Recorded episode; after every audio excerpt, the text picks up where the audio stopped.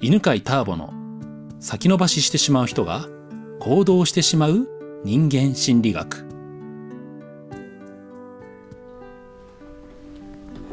はい、こんにちは。中目黒で収録をしております。えー、今日の相談者はマミタソです。マミタス。はいこんにちはお願いします。お願いします。マミタスはですね、あの変わった人を世の中に出荷する、 はい。私の宇宙人のコレクションを、はい、うん、やってます。はい。えー、じゃあ聞いてみたいことは何でしょえっと無条件に人からの好意を受け取れるようになりたいんです。う。おお。あのなんでかっていうと、結局今までそのビジネスを勉強してくる上で、結局いただいた以上のものを返すっていう、うんそれそれと同等じゃいけないっていう、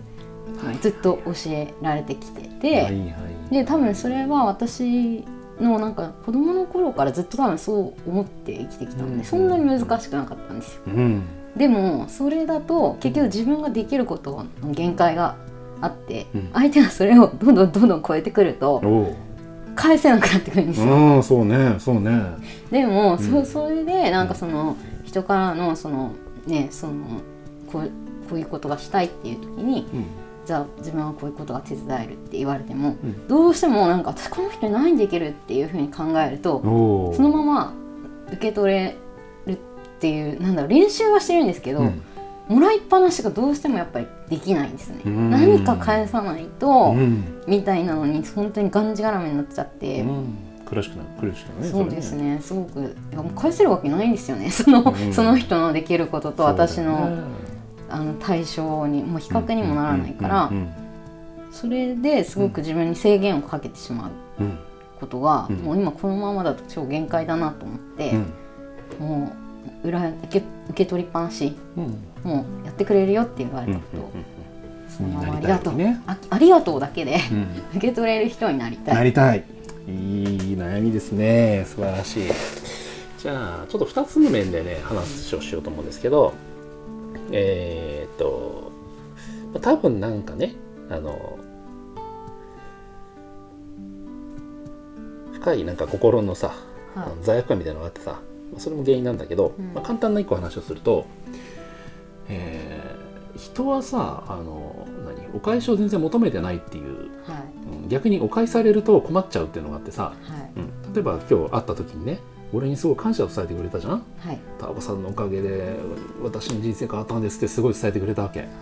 でそれで俺が「あそう嬉しいわ」って終わったよね、はいはいでもしそこでね俺が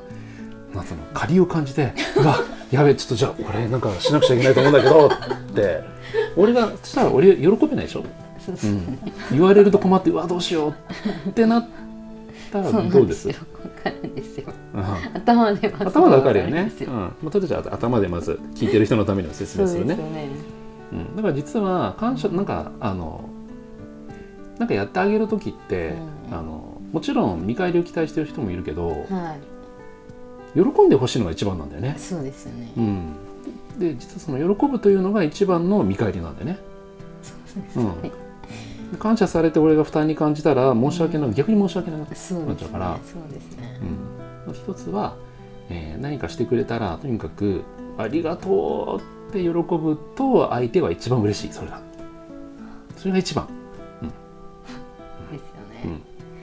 っていうのが一個ねはいででもなんか返さなくちゃいけない気がするっていうのってどっから来るかなんだけど大体2つあって、え1つは、えー私はそもそも受け取る価値がない人だっていう無価値観が1個ともう1つはお返しをとお返ししなかったらば輪から外されてしまうっていうなんか思い込みとか吸い込みが1個、うん大体どっちかなんだけどどっちだろうな無価値の方が強いかもしれないですね、そうだよね。うんうんうん。本来私は人からの何を受け取る価値がないと思う。なんか価値がない、なんか本当にすごいこうなんだろうな尊敬する人たちがうん助けてくれるってななんかなった時に、うんその人たちの助けをなんだろう必要としてる人は山ほどいるというか、うんそうんのうんサポートできる総量がすごいあるのにうんえここにそんな使ってくれるみたいなそのなんかちょっとやっぱ遠慮みたいななんあーか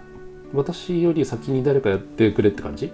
なそうそういうのがあるかもしれないですねなうんか、んこんな私にみたいな、あそれはちょっとあるかもしれないですうね、ん、こんな私にやるくらいならば他の人を助けてあげてくださいって感じ、そうですねなんかそうそれはあるかもしれない、うん、もっと他にうんいるのに、うんここでいいんですかっていう感じのになっちゃう時はあ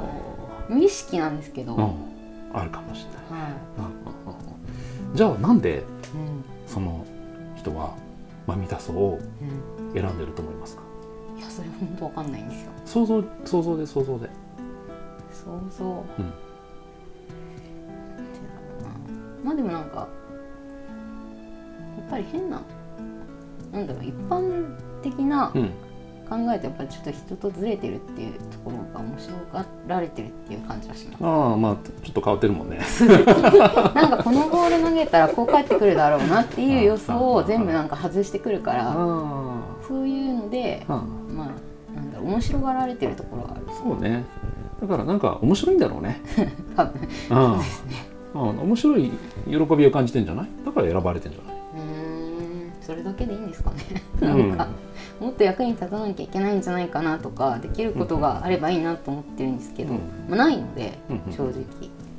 あ実その実利そう面白があるのが一番の役立ちじゃない、そうですねうんじゃあそれを期待して、うん面そ白うそうそうさそをう磨きをかけたらいいあかけない方がいいかけない方がかけたら ここ辺でつまんなくなるからあ本当ですか、うんこのままはいそうそうそうナチュラルそなうその天然なはいなんか面白さがはい一番のなんかご褒美だから多分、ああなるほどうん、